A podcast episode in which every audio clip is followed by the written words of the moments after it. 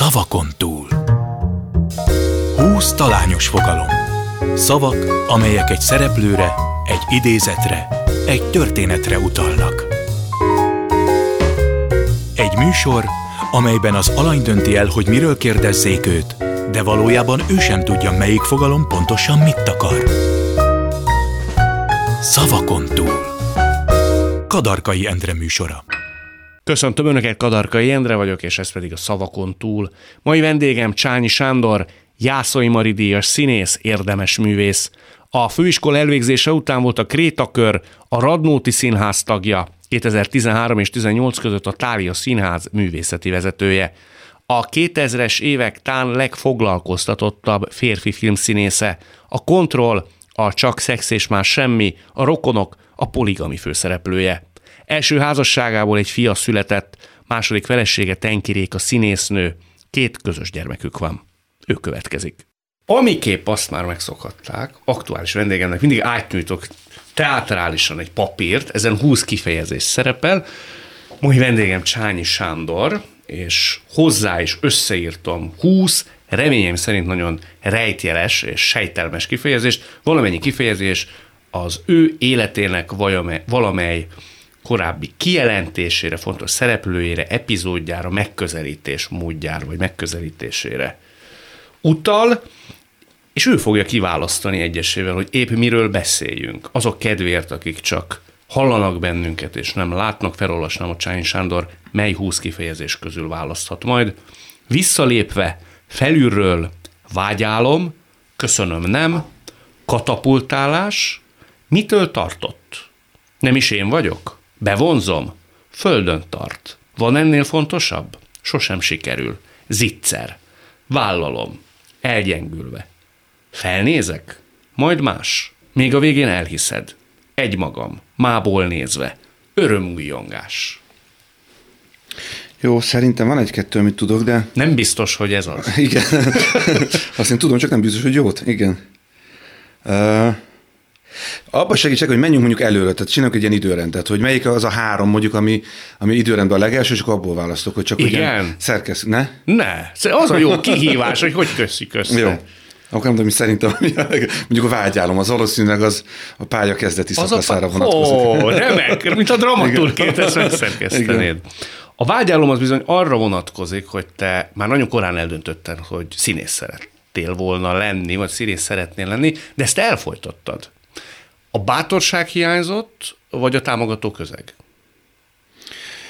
Hát is. Tehát én nekem az egész színészet azért jött szó, hogy ez nagyon sok helyen fölmerült már, hogy azért normális ember nem megy színésznek. Tehát, már milyen értelemben? Hát egészséges ember nem megy színésznek, mert, az egész, mert a, a színészetnek az egyik legfontosabb lényege minden előadó művészetnek, meg minden művészetnek a szeretet hiánya az olyan, mint az éjség. Tehát, hogy egész, hogy az ember gyerekkorában éhezett, akkor egész életében éhezni fog. Ilyen logika mentén te nem kaptál meg valami gyerekkorodban?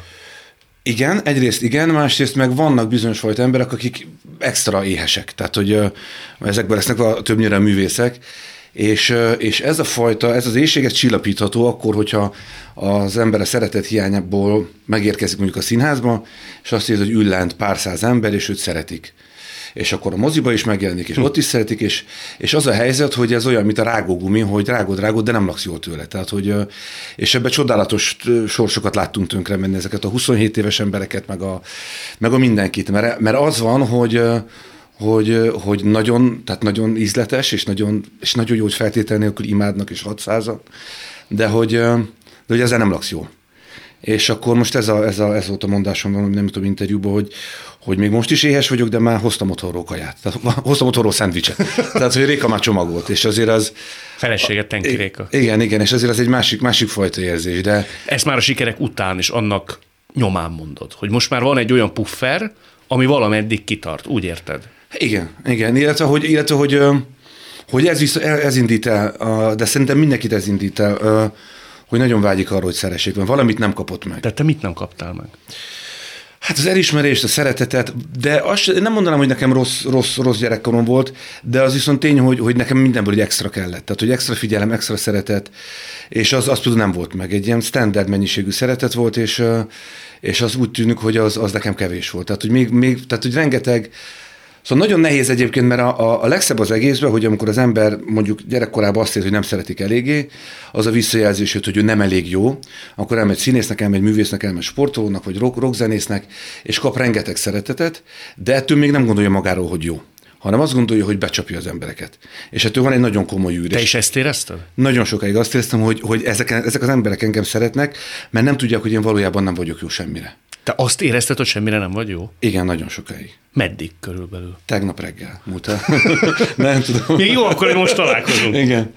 Nem, nem, a Réka, tehát nekem azért a Réka nagyon, azért a feltétlen szeretet az egy nagyon nagy, nagyon nagy gyógyszer, nagyon nagy orvosság, és, és ez nekem nagyon kellett, tehát nagyon sok-sok, meg, meg az, hogy például magam úgy, tulajdonképpen azt hiszem, hogy én azóta vagyok jobban magammal, amióta a, saját utamat járom. Tehát elkezdtem csinálni egy saját színházat, én vagyok a saját magam főnöke és beosztottja is egyben, és, és valahogy olyan darabokról, darabokat csinálok, amiket, amikor én gondolok valamit a világról, és ezeket el tudom mondani, és nem vagyok alkalmazott, de az alkalmazottan azt értem, hogy kiírják, hogy kivel dolgozol, mikor, ki a díszlet, ki a jelmez, ki csinálja a zenét, melyik darab kifordította, és mindez igazodni kell, és nekem volt egy idő után, mert eljött egy olyan pont, amikor azt éreztem, hogy egy csomó mindent én tudnék jobban, tehát hogy hívnék jobb embert, tehát nem, nyilván nem tudok jelmezt tervezni, de hogy, hogy én erre például egy másik jelmezt hoznék, és ezt éreztem, hogy ez elkezd uralkodni rajtam, és az úgy már nem is jó. Tehát a színészként ez nem jó állapot, amikor az ember mindenhez ért. De visszamenve az időbe, te például jelezted a szüleid felé,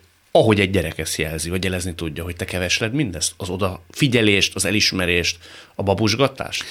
Nem tudod, te gyerekként ezt nem tudod, hogy neked ez hiányzik, mert nem tudod, hogy ilyen van. Tehát te, te azt tudod, hogy ami a, tehát az a normális, ami van. Tehát az, az, én annyit láttam az egészből, hogy van, és hogy én ettől így rengeteget szorongok, és hogy de egyébként ezen gondolkodom, hogy ez tulajdonképpen nem apám hibája, mert egész egyszerűen ez a generáció, apám most 70 plusz, ő nekik ez nem volt, ők nem tudtak ilyet, hogy Ráadásul apának azért nehezebb, nehezebb téma. Apám egy cigánytelepen született, nyolcan voltak testvérek. Nem volt nyolc cipőjük össze-vissza.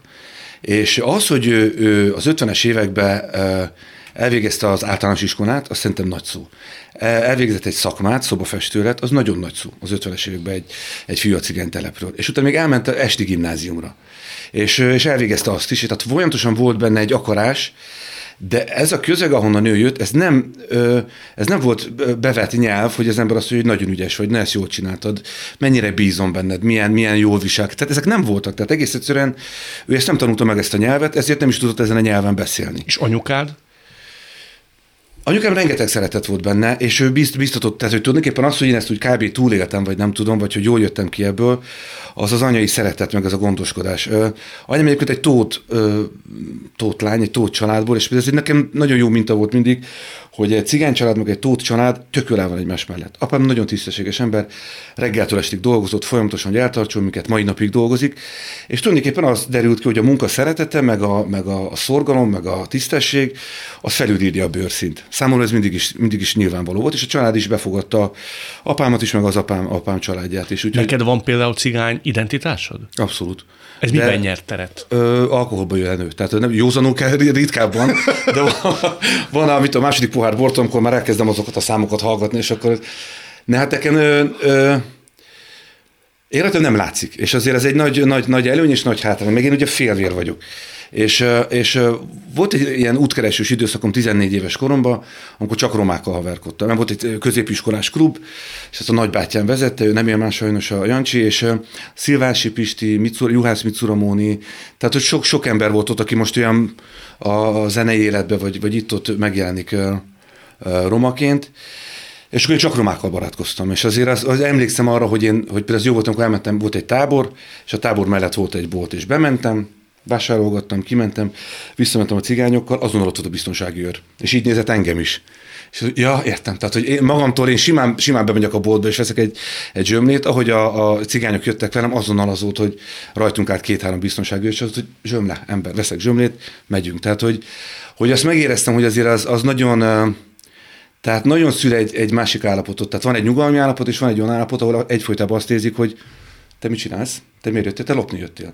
És az, hogy nem, ember, ugyanúgy bejöttem venni egy, egy, egy zsömlét, vagy bármit, és egyébként nyilván a biztonsági őröknek meg, meg rengeteg rossz tapasztalatuk van a hasonló bőrű fiatalokkal, tehát hogy, hogy közben nem hibáztatok egyáltalán senkit, csak hogy ez, ezt éreztem, hogy ez egy másfajta feszültség, szóval egy, az egy sokkal nehezebb élet, és sokkal nehezebb jófejnek lenni, és sokkal nehezebb kedvesnek lenni, hogyha azt érzed, hogy utálnak, abstart. De nem csináltam én semmit, tehát hogy a, Feldmárnak van egy nagyon jó mondása, hogy a bűntudat és a szégyen között az a különbség, hogy a bűntudatod azért van, amit csináltál, szégyelni meg azért szégyeled magad, aki vagy. Hmm. És azon nem tudsz változtatni. És az a... Szégyenérzeted volt? Ah, igen, igen. Mikor? Tegnap reggelig. nem, hát ez nagyon, ez a, ez a a, hát ez egész, fiatal koromat egész végig, ez, ez, ez így... Az mert cigány vagyok? Ez az érzet? Ez mégig volt egy ilyen, igen, és a, a, például ez, hogy a, szóval ebben sok jó is volt, meg nagyon sok rossz. Tehát, hogy például apám, apám ö, ö, kikeveredett onnan, és ő elment, ö, ö, Pesten laktunk, egy, egy, sőt Budán, ö, Moszkva téren, de hát ráadásul, tehát, hogy mondtad, hogy szobakonyha, tehát, hogy, de úgy jól hangzott, meg budai iskolába jártam, mindenki gazdagabb volt nálunk. Tehát, hogy mi is ott laktunk a környéken, de apám volt a házmester annak idején, és akkor utána kaptunk egy picit nagyobb szobakonyhát, és akkor volt egy mosókonyha, amit még úgy hozzá tudtunk tapasztani. De hogy mi volt a kérdés? Szégyenérzet. Igen, hogy mindig ezt, hogy mindig elmondta anyám is, de nagyon szeretettel is biztatom, hogy ne felejtsd el, hogy te cigány vagy, és neked sokkal többet kell teljesíteni, mint egy normális kisgyereknek. Neked ez volt az alapélmény, Igen. hogy nekem több kell? Igen, hogy nekem többet kell teljesíteni. Igen. Ahhoz, hogy én a normális közé kerüljek. Ami egyrészt, hát azért, hogy mondjam, a boldogságban nem segít. Tehát, hogy, hogy azért az úgy folytogatja az embert. Viszont munka szempontjából meg nagyon jó. Mert Tehát, hajtóerő. Nagyon erős hajtóerő, és erre a Főiskolán jöttem rá, hogy nekem tulajdonképpen van egy pár nagyon nagy erőnyöm a, a többiekhez képest. Például, hogy műveletlen vagyok, hogy nem tudok rendesen enni például késsel villával, hogy lusta vagyok, és hogy beszédhibás. De ezek meg is voltak, vagy csak te gondoltad? Ez meg volt, nem, ez meg volt. De rájött, és ez volt a legfontosabb, mert például, mivel rájöttem, hogy lusta vagyok, ezért nekem sokkal többet kell dolgozni, mint a többieknek. Rájöttem, hogy beszédhibás vagyok, és fogtam egy marha nagy pesgős dugót, azt bevettem a számba, és minden egyes előadás előtt a Goethe Faustot, vagy a Toldi, Toldinak a egy-egy énekét végigmondtam. Szóval napi 20 perc volt három éven keresztül, minden áldott nap. Minden, minden, minden előadás előtt, mert tudtam, hogy nem tudok beszélni. Tehát, hogyha én akarok filmezni, akkor nekem muszáj megtanulni beszélni, azt úgy lehet, hogy az ember gyakorol. És a műveletlenséged az hol volt nyakon csíphető? Hát nem, nem, tehát apám nagyon sokat olvasott, de hát ilyen regényeket, meg krimiket, de a, volt ez a, biztos megvan ez a 70-es évekből, vagy 80-as évekből ez a, világklasszikus sorozat. Ez Világirodalom remekei. Ez a finom por. Igen, Igen, és finom por mindegyiken, tehát hogy soha nem lett olyan gyűrve. Viszont én ezt valahogy rákaptam, és elkezdtem olvasni az összeset, és rájöttem, hogy ez rettenetesen szórakoztató. Tehát Dostoyevsky, mindenki megijed meg, hogy nem tudom mennyire, mennyire komoly, meg nem tudom, örületesen vicces a Dostoyevsky, és örületesen uh, szórakoztató a Tolstoy. És egyáltalán nem olyan komoly, hanem, uh, hanem rettenetesen érzékeny, és rettenetesen fura, fanyar humora van, és ezeket elkezdtem olvasni, és például, például a bűntudatról nagyon sokat tud a Dostoyevsky, és ez nekem nagyon jó volt, és az, és azt mondod, hogy késsel villával nem tudok rendesen enni. Ez Igen. volt olyan helyzet, hogy észrevetted, hogy hello, én nekem itt van valami nagy hiátusom, elakadásom? Most egy ugrálok, de a, a Krétakörből, amikor eljöttem, a, most ugrottam egy nagyot időbe, de az benne volt, hogy a, a személyes vágyam is, tehát hogy én akartam egy, egy, egy, egy, egy polgári béletet élni, meg egész egyszerűen tudtam, hogy én nem tudok például frakkot hordani, nem tudok késsel villával lenni, nem tudok rendesen beszélni. Ha én filmezni akarok, nekem ezt meg kell tanulni. Elképesztő erő volt bennem, és akarat, és színészi ambíció, és nem tudom, mindenféle. De szólt is ennek kapcsán neked valaki? Bálinton is sokat mondta. Ő a, a beszédtanárom. Igen, és a beszédtanárom volt. És úgy mondta, hogy nagyon bírlak téged, Sanyi, tudod jól, nem lehet. Nem lehet görbén állni egy színésznek, nem lehet motyogni, egész egyszerűen egy ilyen jó kiállású fiú, vagy tanulj meg normálisan beszélni. És akkor Kréta körben, amikor úgy döntöttem, hogy felmondok, akkor az első útam a Radnótiba vezetett, és akkor mondtam az Andisnak, hogy ezeket meg akarom tanulni. És ő elkezdett veled mint egy edző a játékossal foglalkozni? Tehát hát például azt mondta, hogy figyelj, Sanyi, ezt akkor a színház fizet neked egy beszédtanárt, mert eltelt nem tudom hány év, és nem tudom. A krétakörben nagyon sok mindennel foglalkozunk, de én neked ezek a süsít ez nem érdekelte, hogy most plastikusan beszélünk. Schilling Árpádot. Igen, igen, igen. És akkor az Andris, a színház fizetett nekem egy beszélt a Ságodi Gabriel, aki egyébként a főiskolán is tanított, és én eljártam hozzá külön hetente, és feladatokat adott, és ő mondta ezt a pesgődugós ötletet, és én három évig minden áldott nap gyakoroltam, és utána jöttek a filmek, és mint a kontrollban még egyáltalán nem tudok. Tehát, hogy alig volt szövegem, hál' Istennek, de különben kiderült, hogy csomó utószinkron. Tehát volt tíz mondatom, abból hat utószinkron, mert nem egyáltalán. Sőt, mondok jobbat, a Jadviga párnájában a Bodó Viktorral, a főhős barátját játszom, volt benne tíz napom, és a Horváth Lajos ott a magyar hangom. Tehát a magyar filmben leutószinkronizáltak. Tehát úgy, ezt azért nevezhetjük visszajelzésnek, nem? Tehát amikor... Gyanús! Legalábbis gyanús, hogy, hogy egy magyar filmben egy magyar színészt, egy magyar színészt utószinkronizál, akkor lehet, hogy ő nem beszél elég jól. De te ilyet például cikinek éreztél, hogy folyamatosan az volt benned, hogy ez egy nagyon jó inspiratív erő.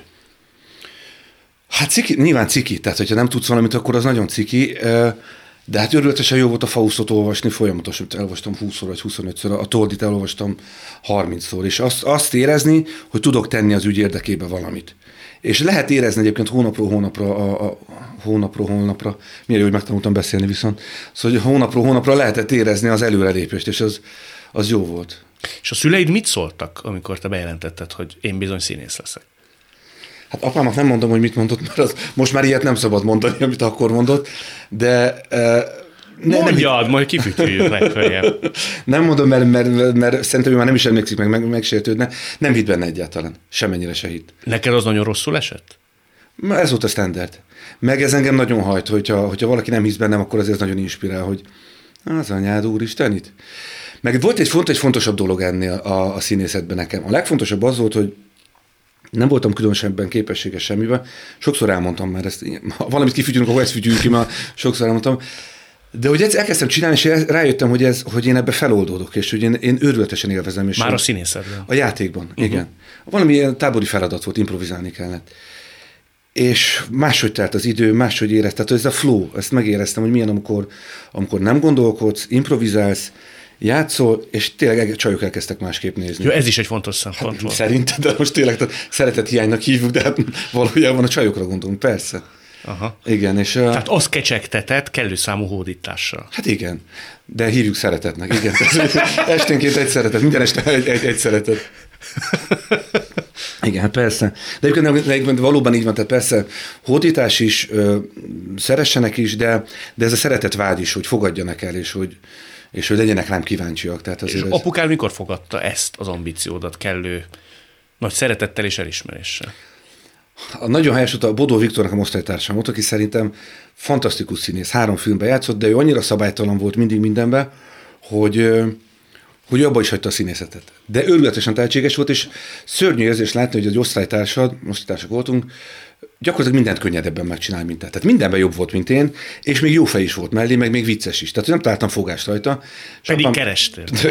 reggeltől estig, és ehhez képest segítség volt, amikor mondjuk hétvégén találkoztam apámmal, és mondtam, hogy hát ez is történt meg, az is van, meg volt egy vizsga is, nagyon jó hogy ja, ja, ja, te ez a Budó, ez nagyon tehetséges, ne? Mondta ő nekem. Igen, mondta ő nekem, mondtam, hogy de, nagyon, és szeretem is, és barátom is, és tényleg az, hogy azóta nagyon jó barátok vagyunk a Viktorral, mert van az, hogy valaki annyira szabálytalan, és annyira másképp csinál mindent, hogy, hogy nem lehet rá haragudni, mert csak az van, hogy, hogy inkább fejlődni akartam. Tehát sokkal inkább akartam fejlődni mindig, mint haragudni. Tehát, hogy haragudni nem volt igazán kedvem. De apukád részéről mikor érezted meg azt, hogy most már elmúlt az a bizonyos cifrakáromkodás időszak, amit, ha jól sejtem, mondott, amikor bejelentetted? Kontrollnál azért már csak azt nem, mondta. Nem, nem, nem. Az még nem volt valóság. A kontroll az egy ilyen, mit mászkának ott ilyen izé, metróba emberek, az nem. Nem, sokkal később. De nem tudom, hogy mikor egyébként. Tehát, De mondta? Hogy, nem, soha. Mai napig? Nem, nem. Egyszerűen ez neki hiány, hiányzik belőle. Tehát, hogy most volt a Döntés című darabjunk bemutatója, és uh, én rendeztem, én, a jogokat én szereztem, mindent, mindent, hogy mindent én találtam ki, Réka főszereplő, statisztálok benne, meg díszítek, meg kellékezek, meg mindent, és szerintem nagyon megható és nagyon szép előadást lett, és eljött, és mondta, hogy fönt nem nagyon hallani semmit. Jó, hát tök süket, az, hogy mondtam, akkor megyetem, hát mindenki hallott, ő nem hallott. Tudok, ebben maradtunk. Jó van, gyerekek, hogy vannak? Mert én most nekem egy kicsit fájt a hátam, meg jó van, na jó van, megyünk, jó van, sziasztok. Ez volt a, ez volt a bemutató. Anyukád, hát, ő mit mondott? Hát ő meghalt nagyon korán, 49 éves korában meghalt. Ő nagyon-nagyon nagy rajongón volt, tehát ő imádott minden, és a minden, emlékszem, hogy a, a Igen, az a baj, hogy bemutattuk a, a döntést, és ez egy nagyon érzelmes darab, és ott valami kinyílt egy ilyen szelep, és már látom magamat öreg emberként, hogy ilyen sírás így időnként így elindul. Benned? Igen, és akkor most előtt az anyukám, aki nem szerepel a döntésben, de, de valahogy ugyanaz a témakör, elmúlás, és nem tudom, hogy érzem, hogy úgy, úgy jön. Ö, minden egyes film előtt az volt a, a szeánsz, hogy hajnali ötkor, hogy amikor indultam, mindig felhívtam, és mondtam, hogy, hogy csinálunk egy új filmet. Ja, tehát tudta nyilván, de mindig az volt az izé, hogy most ezt forgatjuk, most azt forgatjuk, és minden egyes filmnél, minden egyes utolsó napon a József Attila vers jut eszembe, hogy irgalom édesanyám, jaj, jaj, mama, kész van, nézd a vers is. Ez a, ez a... És ezt mondtad is neki? Ne, ezt magam mondtam. Mindig felhívtam, és elmondtam neki, hogy most van valami, és hogy mit tudom én, csak szex és más semmi, rokonok, nem tudom, kontroll, és most megyünk forgatni, de ez hajnali háromkor bármikor lehetett, és az utolsó nap mindig ez, hogy irgalom édesanyám, kész, kész van, né... Na ezt mondtam mindig, most gondolom, hogy jól mondtam, kész, kész van, nézd mama, jaj, ez a vers is valahogy, mert rég, rég forgattam, lehet, hogy ez a, ezért nem tudom. Most is mondogatod? Ami, a, a, a, utolsó napon mindig. Mert az volt a kontrollban, hogy na akkor én majd voltam utoljára főszereplő. És mindig így gondoltál rá? Hogy nem lesz még egy? Egy idő után már csak álszántségből, tehát hogy legalább magam előtt lepteztem. Egy idő után már sejtettem, hogy lesz, de még úgy jól esett tartani ezt a poszt, ez a Istenem, milyen naiv fiú is vagyok én, hogy még mindig azt hiszem, hogy hát ha nem hívnak többet, pedig már tudom, hogy következő hónapban is forgatok, de, de még azt, hogy jól esett ezt a naiv fiút tartani magamba, de a kontrollnál tényleg ezt gondoltam. Hát gondolj bele, hát a, a, a, valami Amerika ment akkor, mindenki szép ruhába, meg nem tudom, meg ott kóváljunk a metróba, hát ki kíváncsi rá. Hát sokan kíváncsiak hát, voltak. Igen, de hát ez a Nimrod érdeme leginkább. Tehát Antal Nimrodról beszélünk, igen. a rendezőről. Ez itt továbbra is a szavakon túl, Csányi Sándorral. Nézzünk egy másik témát, nagyon sokba belekaptunk, de nem baj. De nem baj. Bármit választasz, tudunk tovább menni. Mi az, ami vicces például? Hát azt nem tudom, van de nem, nem erre készültem, várjál. Hát. Örömújongás például. Örömújongás úgy hírlik, hogy amikor valami jó dolog történik veled, akkor csinálsz magadról egy fotót. Tehát meg akarod örökíteni. Én ezt jól tudom? Soha életemben nem csináltam fotót, de rengeteg kollégának ezt tovább passzolom ezt a lehetőséget. Nem, nem csinálom fotót magamról. Nem? De egyáltalán nem is szoktam, tehát hogy még amikor, amikor vékony voltam, akkor se. Pedig gondolhatod, hogy volt időszak, amikor, amikor szívesen fotóztam. Most magam. zavar a, a, a súlyod? Hát igen, igen. Szóval, ugye, tulajdonképpen most ezt elmondom, de ezt erről kell tudni, hogy ez hazugság, amit mondok. De hogy tulajdonképpen arra jöttem rá, hogy azzal békéltem meg, hogy most 47 éves vagyok, és hogy én nem leszek 20 éves, tehát hogy nem fogok úgy kinézni, és akkor ettől az ember úgy megbékél. És ez tényleg egy tök jó gondolat, amíg rá nem jössz, hogy hazudsz magadnak. De, de, tehát, hogy ez egy oximoron azért a önmagával elégedett túlsúlyos színész, tehát azért ilyen de azért... Most nem vagy túlsúlyos. Hát nem, de azért van. Tehát, hogy, hogy Hány kiló többlet van szerinted? Hát szerintem 10 biztos. 10? Igen. Te teszel ellene? Tehát megpróbálod ledobni? Ez a legszörnyebb, tehát hogy igen, tehát és nem megy, tehát hogy mennyivel jobb lenne, hogyha nem, nem tennék ellene. Tehát a, volt egy csodálatos színésznő, nem mondom a nevét, mert nem tudom, hogy engednie, 70 fölött volt, most mondta, hogy arra gondoltam, hazamentem előadás után, volt egy kis hideg pörkölt, meg ittam egy sört, arra gondoltam, hogy ha nem eszem meg ezt a pörköltöt, majd azt fogják mondani, hogy milyen szép vékony öregasszony. Most megeszem a pörköltöt, majd azt mondják, hogy milyen szép kövér öregasszony. Megeszem a pörköltöt. hát igen, olyan közben nem tudom, tehát én annyira normális életet élek. Tehát ahhoz képest, amikor nagyon jól néztem ki, akkor éjszakázás, és sör, és tészta, és világmegváltás, és nem tudom, most ilyen előadás után haza. Kispolgár életet? Ez? Abszolút, igen, szuper. Ez Réka érdeme? Egyik a hibája, ne hülyes, miért érdemem? Én érdemem, hogy belementem, de az ő hibája, hogy erre rákényszerít. De nem kényszerít rá. Nem kényszerít, nem, csodálatos dolog. Hát figyelj, Nekünk ez nagyon fontos szabály volt a legelejétől kezdve, hogy mi otthon nem vagyunk színészek, de nem csak a gyerekek miatt, egyébként se. Tehát, hogy nem szoktuk, persze beszélünk színházról, meg plegykálunk, meg nem tudom, de, de ez a művésznős, művészúras attitűd, ez nincs, és ez nem is áll jó nekünk, és nem is szoktunk ilyet. És mondom, most nagyon nagyon nehéz próba folyamaton vagyunk túl, és a gyerekek semmit nem vettek észre belőle. És, és azt hogy kell csinálni? Önfegyelem. De a gyerekeket nem ért. A gyerekeket azért érdekli, legyél otthon teljes egészében velük, és szeressed, és játszál, ha fáradt vagy akkor is, és keljél föl. Tehát, hogy a, tényleg a, a szemünk kifolyt, tehát hogy minden gyerek beteg lett. Én is beteg lettem, kórház, mentő, minden, amit akarsz, és akkor a pici az fölkelt esténként négyszer, viszont a Rékának, tehát napi négy órát próbáltunk, reggel négy órát este, egész végig színpadon van, és beszél egy olyan, olyan előadást, ami hát szívszorító, és embert próbál, és a minden. Tehát ugyan tényleg nagyon Ez Edith Éva Éger könyve a alapján a döntés. Igen. Igen. És ehhez képest nem alszunk semmit. Tehát, hogy négyszer kelt, akkor kicsit fölkelt emény, de hát tehát hogy mondjam, tehát ez egy csodálatos férfi képesség, hogy átalosszuk az éjszakát három üvöltő gyerek mellett. A nőknek ez nem sikerült, tehát hogy ők, ők fölébrednek. Én egyszerűen nem, tehát, hogy, de hogy, hogy akkor is fog kell kelni. Tehát ez kitéltek el, hogy egyébként te mit dolgozol napközben, a gyerekekkel törődni kell, ez fontosabb. Ugyanakkor azt mondod, hogy korábban azért volt neked, ha jól sejtem, egy ilyen dajdajozó korszakod? Igazából nekem úgy volt, hogy én a dajdajozás is úgy volt, hogy a fő, tehát a színház, mindig ez volt, hogy a színházban végig az előadásnak is bemaradtunk, és tényleg ez a klasszik világ megváltós. De úgy akkor te az éjszaka királya is voltál nem. kicsit, nem? Nem, ez, ez, ez, a filmek miatt ez kialakult volna, hogy én ilyen nagyon csajozós, jóval unalmasabb vagyok. Tehát, hogy tényleg kifejezetten monogám és unalmas poli vagyok.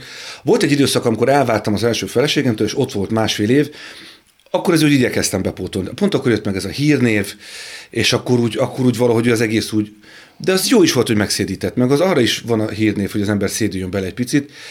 Azt mondom, hogy meg kell állni, látom, hogy van egy ilyen, hogy két lábbal a földön, vagy, vagy földön. Igen. Az az, az az, az időszak volt, amikor rájöttem, hogy viszont vissza kell tartani magam, mert mert nagyon sok üres fejű celeb mászkál, és én nem akartam az lenni. És, Veszélye volt? Igazi nem volt. Tehát azért anyám, anyám nagyon sokat nagyon sokat pakolt ebbe a légbalomba, ami, ami, ami most hirtelen megtelt levegővel és elkezdett felszállni, de azért volt benne valódi érték, meg ez a szeretetvágy, tehát hogy én nekem például olyanféle vágyam, hogy én mindenféle csajokat megkapjak azért, hogy őket birtokoljam, olyan nem volt. Olyan, hogy valamiféle szeretetvágyat kiéljek, a vállásom utáni első ilyen, hát kalandom, volt egyébként egy nagyon helyes csaj. Tehát, és nekem az egyészakás csajok is olyan voltak, hogy mindig nagyon helyes volt, és nagyon, talán túlzásosan, hogy emlékszem rájuk, de, de aki lehet, emlékszem, hogy nem. igen, lehet, hogy volt egy csomó, de nem emlékszem. De azért tényleg az az év az erről szólt, hogy valahogy ilyen, és mindig ez, azt mondta ez a lány, hogy te figyelj, hogy szerettek téged valaha? Mondom, miért? Úgy lesz, mint meg akarnál fulladni. És ez volt a, a kilépés a, a, a vállás után, és tényleg ez volt, és ez nem a hódításról szólt, és nem arról szólt, hogy... Hú, ez azért a szívet meghorzsolja egy ilyen mondat, igen, ilyet mondani. És nagyon igaz is volt. És tényleg azt hiszem, hogy fuldoklok, hogy, hogy valaki szeressen. És egyébként meg ezt lehet megérizni, meg, megérezni ezekbe a romantikus filmekbe is, hogy a csak szexbe is, vagy bármibe, hogy az a sármőr, aki sármőr és úgy szaladgál és hódítja a nőket, az nem olyan érdekes, mint amikor valakinek van valami alja, vagy sebezhetősége, vagy, vagy szomorúsága, vagy nem is tudom. Tehát, hogy... Te ezeket merted felmál, felvállalni? A Már filmben, a magánérintkezésbe? Magánéletben nehezebb volt, a filmen igen. Például ezt tudom, hogy nagyon sokáig, de mondjuk a rékáig az volt a fejem, hogyha lehetne választani, hogy megéljem az igaz szerelmet, az egyetlen igazi nagy forró szerelmet, hogy eljátszam, mindig azt mondtam, hogy eljátszani. Hát eljátszani a színpadon. Vagy filmben. Vagy filmben. Igen. És mindig azt választottad volna, hogy inkább legyen nagy sikerem, és legyen egy nagy alakításom, kvázi Rómeóként, idézőjelbe téve, mint sem, hogy magánemberként, Sány Sándorként áttéljem a nekem Igen. választott társ mellett. Igen. De miért? Hát egyrészt sokkal több nőnek szerzek így örömet. Másfél óra sok idő, sokkal tovább bírom színpadon. Nem, mert, mert a, a színpad az tiszta. Uh-huh. Tehát az, az, ott valóban, ott valóban, az élet mindig kicsit maszatos. Tehát a, tudom, hogy az első gyerekem születésénél, ami három gyerekem van, minden három nagyon nagy élmény, de tényleg nagyon nagy élmény, katartikus élmény. Tudom, hogy az első gyerek ez, hogy nem, a parkoló közben eszembe jutott, hogy lejárt a parkoló óra. És nem akartam erre gondolni, de mindenféle zavaros dolog van a fejedben. Az igazi nagy szerelem kellős közepén is az van, hogy picit szorít a cipő, basszám, másikat kellett volna fölvenni, mert horzsó, de boldog vagyok, csak picit horzsó, és mindig van benne valami pici esetlenség. De volt, rékáig volt, utána már ez elmúlt, nem? Mert utána megtanul, vagy megtaláltam ezt a... Akkor lehet, hogy máshogy fogalmazom, mert, mert ha én megélem az igazi nagy szerelmet egy filmbe, akkor attól mindenki szerelmes lesz belém. Ja, hogy ez volt az indító. Lehet, hogy ez volt az alany, hogy mindenki. És, Tehát vannak emberek, akik megelégednek azzal, hogy egy valaki szeresse őket, te mindenki szeretetére igen. vágytál. Hát de szerintem az alapvetően egy színész ilyen. Uh-huh. Egy színész, meg, meg egy, egy művész az alapvetően ilyen. És azt meg tudod nekünk magyarázni, persze csak ami ránk tartozik, hogy Réka milyen gombot tudott megnyomni benned. Emlékszem Akkor a képest.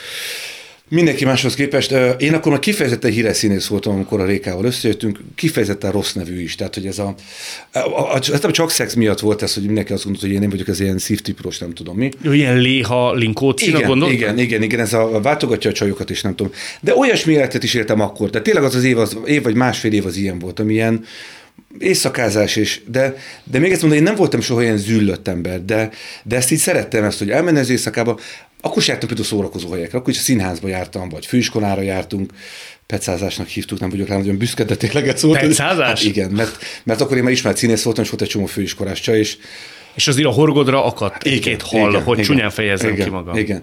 E, és akkor... Még most is somolyogsz rajta, tehát azért ez édes Igen, milyen jó, volt ilyen, milyen, milyen jó volt ilyen szörnyű, szörnyűnek lenni, igen. De annyit mondjál, aztán mindjárt áttérünk Rékára, hogy nem gondolsz vissza erre a korszakra, úgyhogy voltak ennek mondjuk méltatlan epizódjai nőkkel szemben. Tehát, hogy nem voltál nem. immorális, nem. nem éltél vissza érzelmekkel, nem gázoltál át nőkön. Nem, soha, nem, soha nem voltam amikor, és mindenkivel, talán egy, talán egy volt, akivel nem igazán sikerült jó vagy jól tisztázni, de, ez, de mindenkivel a mai napig nagyon-nagyon jóba vagyok. Tehát nagyon... Már akire emlékszel, mert előbb mondtad, hogy... ez segít. De, vagy de az is segít, hogyha nem. Tehát, hogy nem, én nem, nem vagyok uh, romlott ember, vagy nem is tudom, én nem akartam, szóval mindig nehezebb volt nekem a, a, a szakítás, és uh, de mindig úgy megérett, eljött, megbeszéltük, és tovább mentünk, és tulajdonképpen bármelyik volt, volt uh, kapcsolatomban boldogan leülök kávézni, vagy beszélgetni, vagy bármit, tényleg. Tehát, hogy nagyon, mert szép emlék, hogy emlékszel, milyen hülyék voltunk, és hogy milyen Persze. jó volt. Szóval, No, de hogy Réka milyen mondattal váltott benned valamit? Hogy akkor el pár éve már az volt, hogy hogy nagyon sikeres voltam, viszonylag jól is kerestem, és akkor ugye az emberek úgy keresték a társaságomat, de ezek mindenféle ö, celeb emberek, vagy színészek is, és ugye az nekem nagyon-nagyon jól esett, hogy ö, hogy az én elégtétel, hogy ebből a bolt, bolti fiúból olyan fiú lettem, akivel szívesen barátkoznak, és nem áll már a biztonsági őr mögöttem. Hm. Ez egy nagyon fontos érzés, nagyon nagy elégtétel, és, és ez nyilván teljesen saját erőből, mert hogy nekem se, nem úgy hátszelem nem volt, hanem még szembeszelem is volt. Tehát, hogy... Sokáig neked volt egy ilyen aha élményed? Azt a hétszázat, most az ember beszél velem. Ez, ez mai napig van. A mai nap. Igen, ez nagyon nagy öröm, amikor azt mondják, hogy láttuk a izét. Hogy ez őszintén mondom, hogy én úgy nem vagyok szár, hogy így nagyon visítanának a csajok, vagy nem tudom. De nagyon jó, amikor, amikor valaki mondja, hogy látta a, ezt a darabot, vagy azt a darabot, és hogy nagyon jó volt. Tök jó érzés. De olyan például, hogy nem tudom, én a Molnár Piroskával álltál egy színpadon, és mondjuk megdicsér, vagy valamelyik nagy.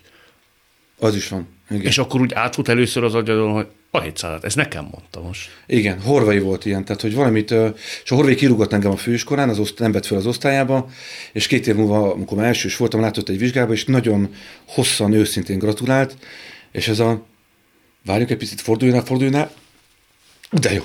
Az, az volt az első ilyen nagy, nagy, nagy élmény, hogy igen. És a mai napig ez ugyanolyan eleven. Hogyha valaki odajön és nagyon kedvesen gratulál, vagy azt, azt érzem, hogy örömöt okoztam, az jó érzés. Ez mindenkinek jó szerintem. Hát gondolj bele, hogy cukrász vagy, és oda mennek hozzá, hogy nagyon finom volt ez a krémes.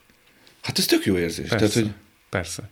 No, de vissza régen, az mindig eltérít. Igen, hogy a, a és akkor mindig ez az időszak volt, és akkor olyan, olyan jó érzés volt ilyen ismert embernek lenni, meg, meg befutottnak, meg nem tudom, és a, forgattunk együtt a Rékával, a Poligami című filmet, és és tulajdonképpen a forgatás, hogy úgy, úgy éreztem, hogy nagyon tetszik nekem, meg nagyon úgy barátkoztam is volna, de ugye elkezdtünk telefonálgatni, és akkor egyre többet beszélgettünk, és ez csak azt, hogy Sanyi, egy olyan jó szívű ember vagy. És meghatottam magamtól. És, Most is? Igen, de ez tényleg szörnyű az öregséget. Tehát, hogy ez a, egyszer kinyitod ezt a csapot, és akkor jön ez a, ez a nagy érzelem. És rájött, hogy ezt nekem senki nem mondta, hogy ezt anyám mondta utoljára, hogy nekem az egy érdemem, hogy én egy jó szívű ember vagyok mindig ezt mondták, hogy, hogy jó színész vagyok, vagy ügyes vagyok, vagy sikeres vagyok, hogy ezek nekem érdemem. És Rika nem ezt mondta. És, ott is meghatottál, mikor ezt mondta? Ott köpni nem tudtam. Tehát, hogy, hogy én, én rájöttem, hogy én rossz úton vagyok.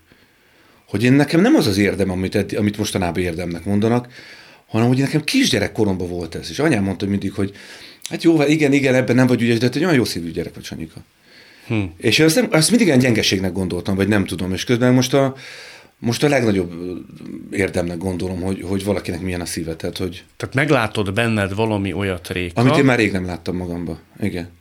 Hm. És azóta is ezt nagyon jó készséggel tudja benned táplálni? Tehát, hogy... Figyelj, van egy fontos szabályom az életben, hogy én nem mondok nyilvánosan jókat a Rékáról, mert akkor el fogunk válni.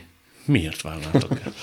a, ez igen, szeretem az ilyeneket, tudom, van egy, egy ellentmond, hogy bevezetni egy témát, ez a nem megyek fel a Facebookra, mert akkor éhen fogok halni. Van egy ilyen topikom is. Azért, mert a, a, szerintem egyébként teljesen logikus. Tehát vannak párok, akiknek az a foglalkozásuk, hogy álompárok. És reggeltől estig arról beszélnek nyilvánosság előtt, hogy ők mennyire boldogok, és elfogadják egymást, és mindig mindent megbeszélnek. Babonából és... nem mondod akkor. Praktikumból. Mert ha az ember nagyon sokat beszél arról, hogy ők milyen jól vannak, akkor utána hazamennek, és nem tudnak arról beszélni, hogy te figyelj, fél éve nem feküdtünk el egymással. Figyelj, annyira unom, amikor beszélsz. Nem tudnak problémára beszélni, mert akkor azt kéne elismerni, hogy mi hazudunk kifelé. És az ember nem szívesen ismeri el, hogy hazudik kifelé, inkább hazudik otthon is. És azt tudják otthon is, hogy jól vannak. Hmm. De mivel egyfolytában azt mondják, hogy jól vannak, kifele is, meg befele is, ezért nem jut idő megbeszélni a problémákat, és nem jut idő szembenézni azzal, hogy unatkozunk egymás mellett, hogy nem tudom, nem kívánjuk egymást. És mivel ezeket nem beszéljük meg, ezért gyorsan el is válnak. És én ezért nem akarom elkezdeni ö, ezeket mondani, vagy mindig van, de egyébként igen, a másik része az babona, hogy nem szívesen mondok ilyet, mert egyszerűen azt érzem, hogy az, Például azért nem is beszélek egyébként, a, tehát bulvárban azért nem nyilatkozom soha, meg azért nem beszélek magánéletről, mert az intimitás az egy olyan törékeny dolog, és arra nagyon kell vigyázni. És ez nagyon-nagyon kevés ember van, akinek az ember elmondja, hogy ez a bajom a feleségemmel, vagy ez a jó a feleségemmel, mert a legerősebb szövetség az életben az e között a két ember között kell legyen. Épp ezért nagy törés volt a te életedben, amikor el kellett válni? Az egy jó dolog ám elválni egy rossz házasságból. Tehát, hogy mondjam, tehát, hogy nem volt rossz házasság, de, de nem véletlenül váltunk el. Tehát, hogy, hogy nagy törés volt kudarc élményként, én nem akartam soha elválni. Én azt akartam, hogy én, hogy én egy rendes ember vagyok, és én fel akarom nevelni a gyerekemet. Akkor de mennyi idős volt Misi? Kettő. Hú, nagyon pici volt még. De az jó. Tehát, hogy az jobb, mint a, a 7-8 évesen nehezebb szerintem.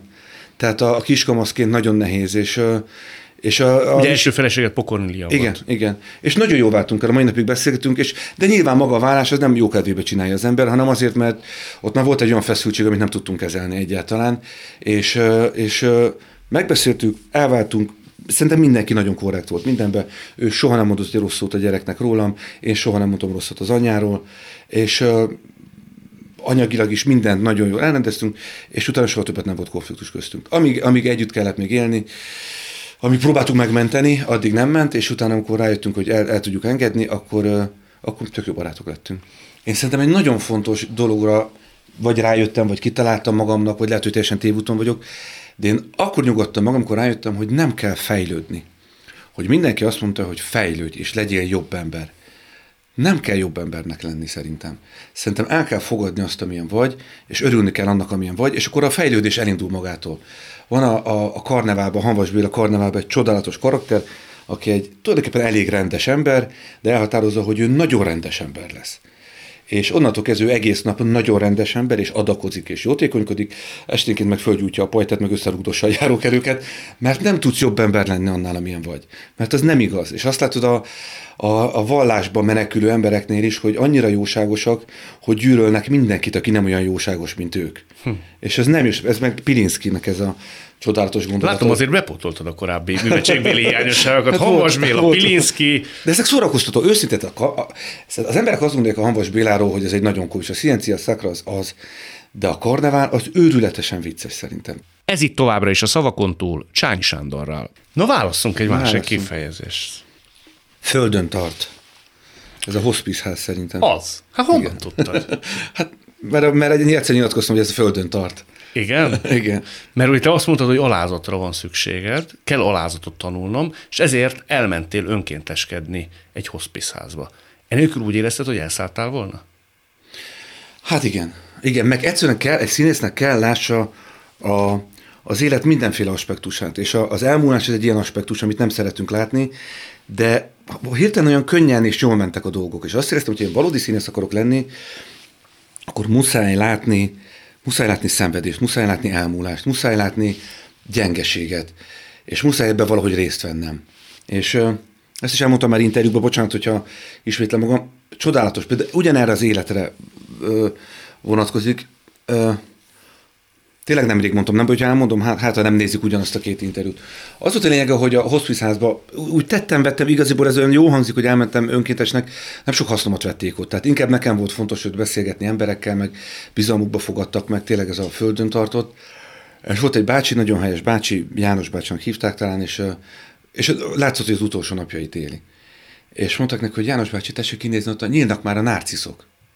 És azt hiszem, hogy szomorú lesz a bácsi, hogy hogy már pár, csak pár nap van ebből, hogy látja a narciszokat, és kinézett, és azt láttam, hogy Hát még tart, hogy még van, hogy ez a jó az életbe, hogy még van, és az nagyon nagy, nagyon nagy tanulság volt, nagyon nagy tanulás volt ebből, hogy mindennek lehet örülni. És volt egy másik nagyon helyes bácsi, aki elmentem hozzá, és elmesélt, hogy egyszer a lányával, akit nem ő nevel, de a felesége nem volt jó fej vele, elvitte, de nagy nehezen egyszer elengedte vele biciklizni, és elmentek, és elkapta őket az eső, és bementek valami kocsmába, ő ivott egy sört, a gyerek ivott egy mána levet, és eláztak, és nevettek. És utána elmentem már egy hét múlva, és megint elmondta ugyanezt, és talán harmadjára is elmondta, és az egész életében azt mondja, az volt a, a, leg, vagy a legvégén erre emlékezett egy esőre. És hogy, hogy ezek milyen egyszerű dolgok, vagy milyen, hogy mennyire a gyerekhez, vagy a családhoz, vagy, a, vagy a, a, ehhez van köze, hogy minden valódi dolog az valahol itt kezdődik. Nem lehet, hogy jól laktál egy kicsit? Tehát túl sok az az elemózsi, amit említettél az elején, amit Réka most már csomagol. A, például a, a romantikus vígjátékokkal jól laktam. Te, volt egy pont, amikor eldöntöttem, hogy soha többet nem vállalok ilyet, és amikor az utolsót leforgattam, akkor jött még mondjuk hat. És mindig azt mondtam, hogy nem. Már felkérések? Igen. igen. Mondasz is párat? Mire mondtál nemet? Nem, mert az valahogy nem fel, azt érzem, hogy nem. Már hogy más játszott el helyet. Igen, és nem tudom, hogy ők tudják-e, meg valahogy olyan, mindig olyan kicsit indiszkrét dolognak tartom, hogy mondtak, hogy, hogy milyen jó vagy benne. Engem is hívtak egyébként, csak én visszaadtam. De jó vagy benne, jó pofa. Tehát, hogy azért... De tudtál te örülni, majdnem mondtam nevet, kinek a sikerének, úgy, amikor láttad a moziba, és tudtad, hogy ezt én játszottam volna? Még a kincsembe például. Felajánlották? Nem, nem, a kincsemet nem. nem. A, Figyelj, tud, tényleg tudok egyébként örülni. A, a... Most tényleg nem ajánlották fel, olyan film volt? Nem, igen. nem, nem, nem, nem. De pont a Herendi hívott egyébként valami másba. Tehát, hogy a, csak azért mondom, hogy a Herendi, Herendi Gábor a Porci rendezte a kincsemet, és ő hívott valami másba, és mondtam neki, hogy, hogy, hogy én, én ez pont, pont ezt a fajta világot én most már nem szeretem, és egy nagyon tehetséges embernek tartom, és nagyon szívesen dolgozok vele. Én nekem, én ezért nem akarok föl. Csak nem a toxikomára. Nem, nem, nem, nem, azt szívesen csináltam volna. Azt szívesen csináltam Igen. volna? Mondjuk Csernust? Ö, hát ugye már koromból tekintve a másik nem lehettem, tehát igen, a, a igen. győző. Igen. Hát most már csak körbelőjük, hogy akkor Herendi mire hívott. Valami Amerika 3? Nem, nem, nem. Volt egy, volt egy sorozat, egy mini sorozat volt, valamilyen főzős, nem tudom, mi volt, ilyen szakácsos akármi, nem, nem tudom. Ja, ja, ja. És is forgattak utána, azt mondja, a Dorka meg a Simon Kornélek. Így van. Viaszatom meg. Igen, igen, igen, igen. És azt éreztem, hogy én, én nem akarok sorozatot csinálni, én nem akarok, elolvastam egy jelenetet, láttam, hogy ez egy ilyen romantikus vígjáték, és hogy tök jó, tényleg mindenkinek nagyon szívből gratulálok, meg, meg drukkolok, de nem akarom. És ugyanez volt az RTL-lel, TV2-vel, ott is voltak mindenféle sorozatok, és azt éreztem, hogy én azért nem akarok fölkelni, hogy csinálják valamit, amiben nem hiszek. Tehát a 106 az örök tél az olyan volt, amire azt éreztem az első pillanattól kezdve, hogy de nagyon hamar megmondtam a producernek, hogy figyelj, bármit mondhatsz, én ezt meg akarom csinálni. Volt egy nagyon felívelő időszak az életemben, és utána vissza is adtam dolgokat, ki is mentem a divatból, meg úgy tulajdonképpen egyszerűen, hogy azt, vagy egy ponton, akkor belefáradnak az emberbe. Te azt mondod, hogy kicsit ki is mentél a divatból. Igen. Ezt érzed? Igen, persze. Hát ez, hogy mondjam, tehát a, a Eperes Károlynak is volt egy nagy időszaka, és hát csak úgy valahogy, úgy valahogy úgy nem nagyon hívták. És figyelj, ezzel tulajdonképpen, hogy szembe kell nézni. De tehát, könnyű az átmenet? Picit segít a dolgon, hogy mondjuk az ember feleség elkezd baromi híres lenni mellett, ő meg egyre kevésbé híres, tehát hogy, tehát, hogy nehezít. Tehát, hogy nem, az nem, az nem könnyű az, a, az az időszak, de, de hát az élet nem azért jó, mert könnyű, érted? Tehát, hogy akkor, akkor, akkor azt meg kell tanulni, ezt le kell győzni, és a hiúságot le kell győzni a fenébe, mert, mert akkor, figyelj, én nekem például az, hogy akkor elkezdtem művészeti vezető lenni, az például csomó mindenbe kárpótolt.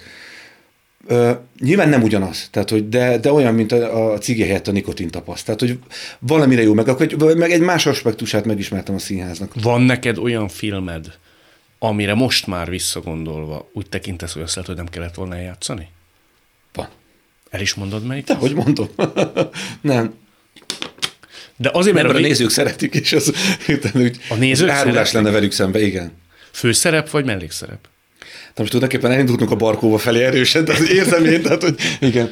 E, egyébként volt, ami, ami nagyon, ami nagyon, e, nagyon nem kellett volna, az egy tévéjáték volt, amit soha nem mutattak be, az dobozba maradt, az, a, az egy telj, ez teljes hülyeség volt, és már amikor olvastam, akkor is hülyeség volt, de akkor pont úgy jött ki, és pont egy olyan összeget mondtak, hogy tévéjáték nem egy egyszer, nem tudom, akkor még nem volt annyira internet, tehát akkor még nem lehetett tudni, hogy minden megmarad. Ha most előkerülne, Nagyot néznek? Letagadnám. De te vagy benne rossz, vagy minden rossz? Minden rossz benne. De hát én is nagyon rossz vagyok benne. Minden rossz. Te azt szoktad mondani, hogy a rokonokban se voltál jó. De nem is voltam jó. Mert én nagyon elkezdtem azon görcsönöm, nagyon meg akartam felelni a Szabónak, én hát tényleg istenítettem a Szabót. Mai napig azt gondolom, hogy az egyik legnagyobb tudású filmes szakember. ott már a rokonoknál érződött, hogy már nem, már máshol, máshol van a film.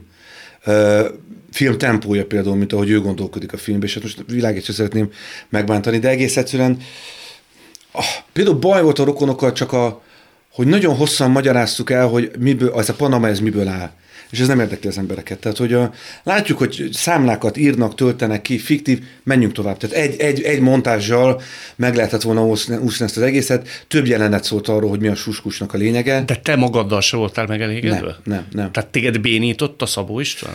Igen, bénítottam magamat a tisztességgel és a megfeleléssel és a felkészüléssel. Figyelj, őrültem, felkészültem, de tényleg, tehát az első alkalommal egy jegyzetfüzettel érkeztem, és mondtam a Szabónak, hogy ez például fontos, Ilyenek vannak a regényben, mai napig emlékszem, amit nem lehet bele, vagy nem tudtuk beletenni a filmbe. Uh, hazamegy a kopjás István, miután kinevezték, és beüti a fejét az ajtófülfába. És gondolkodik, hogy vagy a lakás ment össze, vagy ő nőtt meg. Miután, miután hatalmat kapott. Ez egy csodálatos kép szerintem, egy csodálatos hasonlat filmbe valahogy nem, nem fér bele, hirtelen úgy nem értjük, hogy mi, és akkor ezért kitaláltuk, hogy egyre kisebb lesz a ruha rajta, de valahogy egyre rövidebb a, a, a zakó rajtam a film alatt, de nem igazán derült ki, vagy nem, nem. lett rá hangsúly, nem, sem, sem, tehát tudom, én sem látom már, tehát hogy, de tudom, hogy a, mindig a kapcsolódásnál figyeltünk, hogy hol tartunk, mekkora a zakó, figyeljünk rá, pedig szerintem ez egy csodálatos gondolat, és, és nem, a, ez a Gobi Hilda mondta, hogy, hogy, hogy, hogy tíz alázat nem ér fel egy kis csibészséggel. Tehát az kell. Tíz alázat nem ér fel, és belőle lesz hiányzott a vagánság? A, a csípéség akkor hiányzott, igen. Aha. De Szabó István próbált téged úgy feloldani, vagy kicsit úgy... Ő fantasztikus dolgokról beszélt egyébként, tehát hogy például volt egy jelenet, amit sose felejtek el. Az volt a feladat, hogy kijövök a, a, a, a, a polgármestertől, a Tabakov játszottak, egy nagy kedvencem, Oleg Tabakov, és ö, ö, kijövök, és azon a fejemben, hogy na ezt tulajdonképpen most jól elintéztem. És ehhez kéne egy arc. És akkor vágtam egy ilyen arcot, és mondta, hogy nem, nem, nem, ez nagyon önelégült. Ez egy, ez egy visszafogottabb ember. Jó. Akkor próbáltam visszafogottan, de az úgy nem jó. Akkor nézzük meg a járást. Akkor elkezdtem lazán járni, mondta, hogy ez nagyon modern, ez egy ilyen sportoló járása. És egy ilyen 10-15-ször lejöttem a lépcsőn, és egyik se volt jó. És azt mondta, hogy Sándor, legyen úgy, hogy ne vágjon semmilyen arcot. Ti magázottatok? Ő mindig magázott, igen. Én, én, én mindig azt mondtam, hogy tanító bácsi, vagy nem tudom. Tehát, hogy mondta, hogy, hogy tegeződjünk. Mondtam, hogy nekem ez nem megy. Tehát, hogy az... És ő meg nem mert letegezni lévén, hogy te nem merted Az ön béna lett volna, igen. És akkor ö, és, és mondtuk, hogy Sándor legyen az, hogy lejön a lépcsőn, tegye rá a kezét a lépcső korlátra. Jöjjön végig, és a lépcső közepén emelje föl így a kezét. És ez pont azt jelenti, hogy ezt elintéztem. Uh-huh. Csak nem kell arcot vágni hozzá. És ilyenekből tudott ezret. Tehát ezek mind olyanok voltak, amik, amik nagyon fontosak. A koncentrációról rengeteget beszélt. Például a félrenézés. Tehát, hogyha egy kamerában megkezdjük, hogy hol voltál tegnap? Otthon. Félrenézel, hazudtál. Tehát, hogyha, hogy mennyire tudod tartani. Tehát, mikor, ha belepislogsz, hazudtál. Az azt jelenti a filmen egy közelibe, hogy hol voltál otthon hazudtál. Tehát az, hogy, és hogyha, de az is amikor hazudni akarsz, és nézel meretten. Tehát az, de és tudják, hogy most azért nem pislogsz, hogy nehogy kiderüljön, hogy hazudsz. Tehát, hogy... Micsoda trükkök, ezek apróságok, de mennyire hát sokat Ez a csodálatos az egészben. Tehát ez, ez az izgalmas a Na ez a nem hiányzik, ez a része. De a, figyelj, a forgatás, ugye az öröktél, az nagyon-nagyon nagy öröm volt, azt nagyon szerettem. De a romantikus vígjátékok, tehát még egyszer nézek kutya szemmel, Endre, őszintén. Tehát, hogy de hányszor, de hányszor néztem szomorú kutya szemmel mindenféle csodálatos kolléganőkre, már én unom, tehát ez nincs kedvem. Válasszunk kérlek egy másikat. Na. Lehet, hogy olyat választunk, amit már érintettünk, Igen. akkor majd mondom. Egy magam. Végig gondoltam, hogy te most saját magad rendezője, írója, producere vagy. Tenki Rékával közös darabotok a döntésnek, és tulajdonképpen te vagy az üzleti megalkotója is, és nem akarok a zsebedbe kotorászni, gondolom, hogy azért ez jóhoz a konyhára, hogy ti vagytok az egésznek a kitalálói. Ez csak engem lepett meg, hogy Csányi Sándor ilyen jó üzletember is egyszer, mint, vagy te mindig tudtad ezt magadról? Hát no man, ezt omen, mit mondjak erre, tehát névkötelez. Csányi Sándornak muszáj jó üzletembernek lennie, legalább legyünk ketten. Nem, uh, nincs bennem ilyen, nem, nem vagyok ebbe ügyes. Vannak, van hat kollégám, akik az egész pénzügyet keresik, én az ötletbe vagyok ügyes. Abba, hogy, nem, nem is abba sem vagyok ügyes, hanem őszintén mondom, ez mázli volt. Tehát, hogy, hogy egyszer csak rájöttem arra, hogy erre van igény, amit én történetesen tudok. Tehát, hogy megállok egyedül, és beszélek másfél órát, és igyekszem viszonylag szórakoztató lenni, ezt az emberek szívesen hallgatják. Ugyanakkor azért ugye te a Táliának voltál öt évig a művészeti vezetője. Én ott is meglepődtem, mert most találkozunk életünkben először, de én azt gondoltam korábban Csányi Sándorról, 2013 előtt, hogy ő nem főnök típus. Nem is vagyok az. Nem vagy az? Nem. A, a, én ezt mindig elmondom minden embernek, akivel együtt dolgozom, hogy én úgy nem vagyok főnök, hogy én nem tudok inspirálni embereket. Nem tudom azt mondani, hogy neked legyen kedved dolgozni. Az, hogy leülünk együtt és megbeszélünk dolgokat, én viszonylag gyorsan és többnyire jó megérzéssel hozok döntéseket. De én olyat a színházban se csináltam soha, hogy nem lenne kedved esetleg színészkedni, ha már itt vagy havi fix fizetésért. Hát akkor, akkor menj el, tehát akkor ne. De hogy Ledorongolni ez... tudtál embereket? Igen, és, és sok embert el is küldtem. Tehát, hogy, könnyen küldtél el embereket? Nem, nem, nem könnyen, de tudtam, hogy igazam van. És sok nagyon klassz, de tényleg őszintén mondom, hogy nagyon klassz általam szeretett kollégának kellett azt mondani, hogy figyelj, ez neked se jó, nekünk se jó te nem, nem, nem, nem, nem ezzel a színházzal vagy kompatibilis, kompatibilis, amerre mi megyünk. És el kellett kezdeni olyan embereket hívni, akik, akik ebbe az irányba vannak. Olyanoknak is meg kellett mondani, akivel egyébként nagyon jó privát viszonyt ápoltál? Igen, és akikkel együtt is, tehát reggel elküldtem valakit, és este együtt játszottunk, és azt mondtam neki a darabba háromszor, hogy menjen innen, ki van rúva. Tehát csodálatos. Sok jöttem rá, amikor elkezdődött a darab, hogy hú, ez borzalmas lesz, ez most borzalmas lesz, és már láttam a Robi szemét, hogy így nézett, és mondtam, mondtam, egy darabig mondtam, hogy nézek a szemébe, vagy ne nézek, de mondom, hát ezt játsszuk, akkor ez van. És akkor háromszor. És még volt annyi, de amikor a Robinak az érdel, Szegezdi Robi, nagyon, tényleg nagyon kedves kollega, nagyon helyes rác, és csinált egy ennyit. Hogy ez Újját És akartam, hogy tudom, Robi, még kettő van, szörnyű értés. Tehát, hogy az nem volt jó, de jó, hogy ezt a humorral kezdett. Csak én is azt gondolom, hogy a, hogy a Robi is egy, egy, egy, egy másik fajta színház, tehát ő nem, azt éreztem, hogy egy, egy pár év múlva is azt érezte volna, hogy, hogy ő nem ilyen lovat szeretett volna. És akkor nem egy olyan helyre, hogy jól érzi magát. Tehát, De volt ezt... olyan, akinél például szorongva mentél be? Közölni vele mindezt? Ez mindig szorongás. Igen? Az mindig szorongás. Hát ne, valakinek azt mondani, hogy nem tud eltartani a családodat, azért az nem, az nem jó kedv. Azt mondani valakinek, hogy nem kell lesz ide. Volt, aki ezt nem tudtak elő nagy vonalúsággal kezelni? Hát igen, persze. Kiabált, vagy, vagy Nem, nem, ott tulajdonképpen ott, uh, én egy, egy dolgot tudtam, hogy, hogy, uh, hogy amikor kimondod, után csöndbe kell lenni. Az eszitek először szólal meg. Igen? Igen. És akkor hosszú szünetek. Volt, hogy percekig? Hát percekig talán nem, de és akkor jött, hogy jó, akkor most mi legyen? Hát, mondta ő. Igen, és mondta, hogy ezeket megtartatod, ha van kedved, nem tudom és akkor jött a praktikus része, és akkor utána az már az ő dolga volt, hogy, hogy, hogy mit csinál. Rombolódott, vagy romlott el emberi kapcsolat emiatt? Azt a szírtás mondta nekem, hogy azt tud, Sanyi, hogy bárhogy reagálnak, bármennyire liberálisan, jó fejű, és nem tudom, hogy próbálod megcsinálni, mindig gyűlölni fognak ezek az emberek. Szírtás Tamásról. Igen, viszont. igen. Ő amikor kinevez, akkor együtt csináltuk a Férfi című előadást, és akkor volt, hogy engem kineveztek művészeti vezetőnek, mondta, hogy Isten hozott a majomházban, és mhm. hogy minden kollégád, akivel eddig jobba voltál, ha nagyon sokat dolgozol, akkor tisztelni fog, szeretni már nem fognak. Tehát olyan barátjuk nem leszel soha, mint voltál. Tisztelhetnek, félnek tőled, felnéznek rád, de te mondod meg, hogy mit játszik, te mondod meg, hogy mennyit fog keresni, úgy szeretni, hogy eddig szerettek, önzetlen, vagy önfeledten, felszabadultan, úgy már nem fognak soha És olyan ember, aki ennyire vágyott és vágyik a szeretetre. Ez nem volt nagyon ijesztő? Hát tudod, a, a Pirandello-ban van a hat szerep keres egy szerzőt, amikor meghal a, a gyerek a színdarabba, és azt akarják a szerepek, a, elmennek a szerzőt, hogy itt mi, mi vagyunk a szerepek, írd meg a történetünket. És azt mondja a Pirandello, a, a, szerző azt mondja a szerepeknek, hogy de hát ugye meghal a gyerekük, hát miért akarják ezt minden este újra és újra átélni? Mert lehet, hogy hát, ha ma nem. Hm. Abban a pillanatban, hogy én felmondtam, másnap elmentem az évadzáróra, és fel annyi ember nevetett a vicceimen. Tehát, hogy ültünk egy asztalon, és addig, amíg művészeti vezetőként mondtam viccet, akkor nagyon-nagyon nevettek rajta. Másnap mondtam, hogy ez jobb. Figyelj, és mit akarok kérdezni? Kérdezték a Sájú Cutornak, a művészeti vezető lett. Tehát, hogy ezt meg tudomásul kell venni. Rosszul hogy esett? Nem, nem, ő, egy, nagyon viccesnek találtam. Tehát, hogy azért ezek az emberi, tehát van az a mondás, semmi sem idegen tőlem, ami emberi. Igen. Hát igen, hát ez ilyen, mert ilyenek vagyunk, és hát vicces is voltál, de hát mégiscsak ő lesz a művészet. Engedd meg, hogy egy kicsit hangosabban nevessek. Ezek jók szerintem, tehát, hogy nem, nem, tényleg ez, ez hiú vagyok, meg sok rossz tulajdonságom van, de, de, de ennyire nem vagyok hiú egyébként. Őszintén mondom, hogy nem is, hogy van ember, aki be, harag van bennem, őszintén. Tehát, hogy, aki felé benned van harag. Igen, igen, nincs ilyen, aki nagyon haragudni. De jó neked. Hát maradjon ez így, ezt kívánom. Örülök, hogy ezt a szerethető, sebezhetőbb, hétköznapi oldaladat megismerhettük. Én még nem láttam, remélem sokak csodálkoznak majd rá. Legyen így. Nagyon köszönöm. köszönöm szépen. Ez volt a mai szavakon túl Csányi Sándorral. A műsort nem csak hallgathatják, de végig is nézhetik. Iménti beszélgetésünk hamarosan már látható lesz YouTube csatornámon is.